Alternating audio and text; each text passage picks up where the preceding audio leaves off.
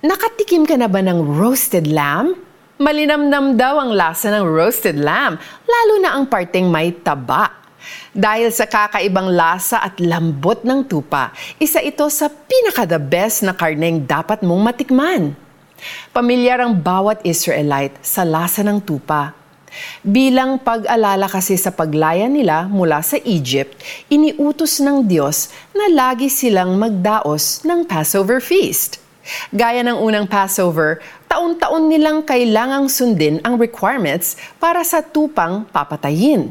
Lalaki, isang taong gulang, at walang kapintasan. At isang paraan lang ang pagluluto nito. Lilitsuning ang buong tupa kasama ang lamang loob nito. At saka pa lang ito pwedeng kainin. Ang Passover lamb ng Old Testament ay anino lamang ni Jesus na siyang final and perfect sacrifice para mapatawad at mapalaya tayo sa kasalanan. Jesus, the Lamb of God, is the perfect sacrifice dahil wala siyang kapintasan. Hindi siya gumawa ng anumang kasalanan hindi nagkasala si Kristo, ngunit dahil sa atin, siya'y itinuring na makasalanan upang sa pamamagitan niya ay maging matuwid tayo sa harap ng Diyos. 2 Corinthians 5.21 dahil si Jesus ang sinless Lamb of God, siya lang ang may kakayahan at karapat dapat na maging tagapagligtas ng mga makasalanan.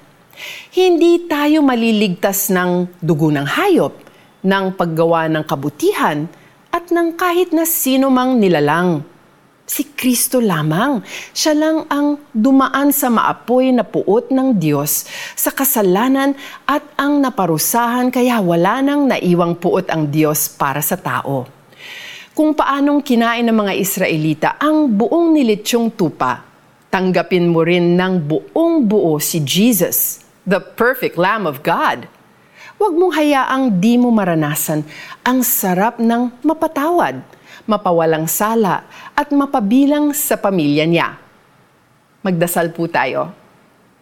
Jesus, naniniwala ako na ikaw ang perfect sacrifice.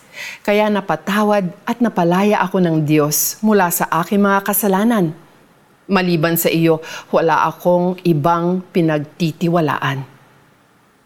Here is our application. Ang Passover lamb noon ay pinagsasaluhan ng mga pamilya. Ibahagi mo sa kapamilya mo ang anumang natutunan mo tungkol kay Jesus, the perfect Lamb of God, at ipag-pray na magkaisa tayo ng pananampalataya sa Kanya.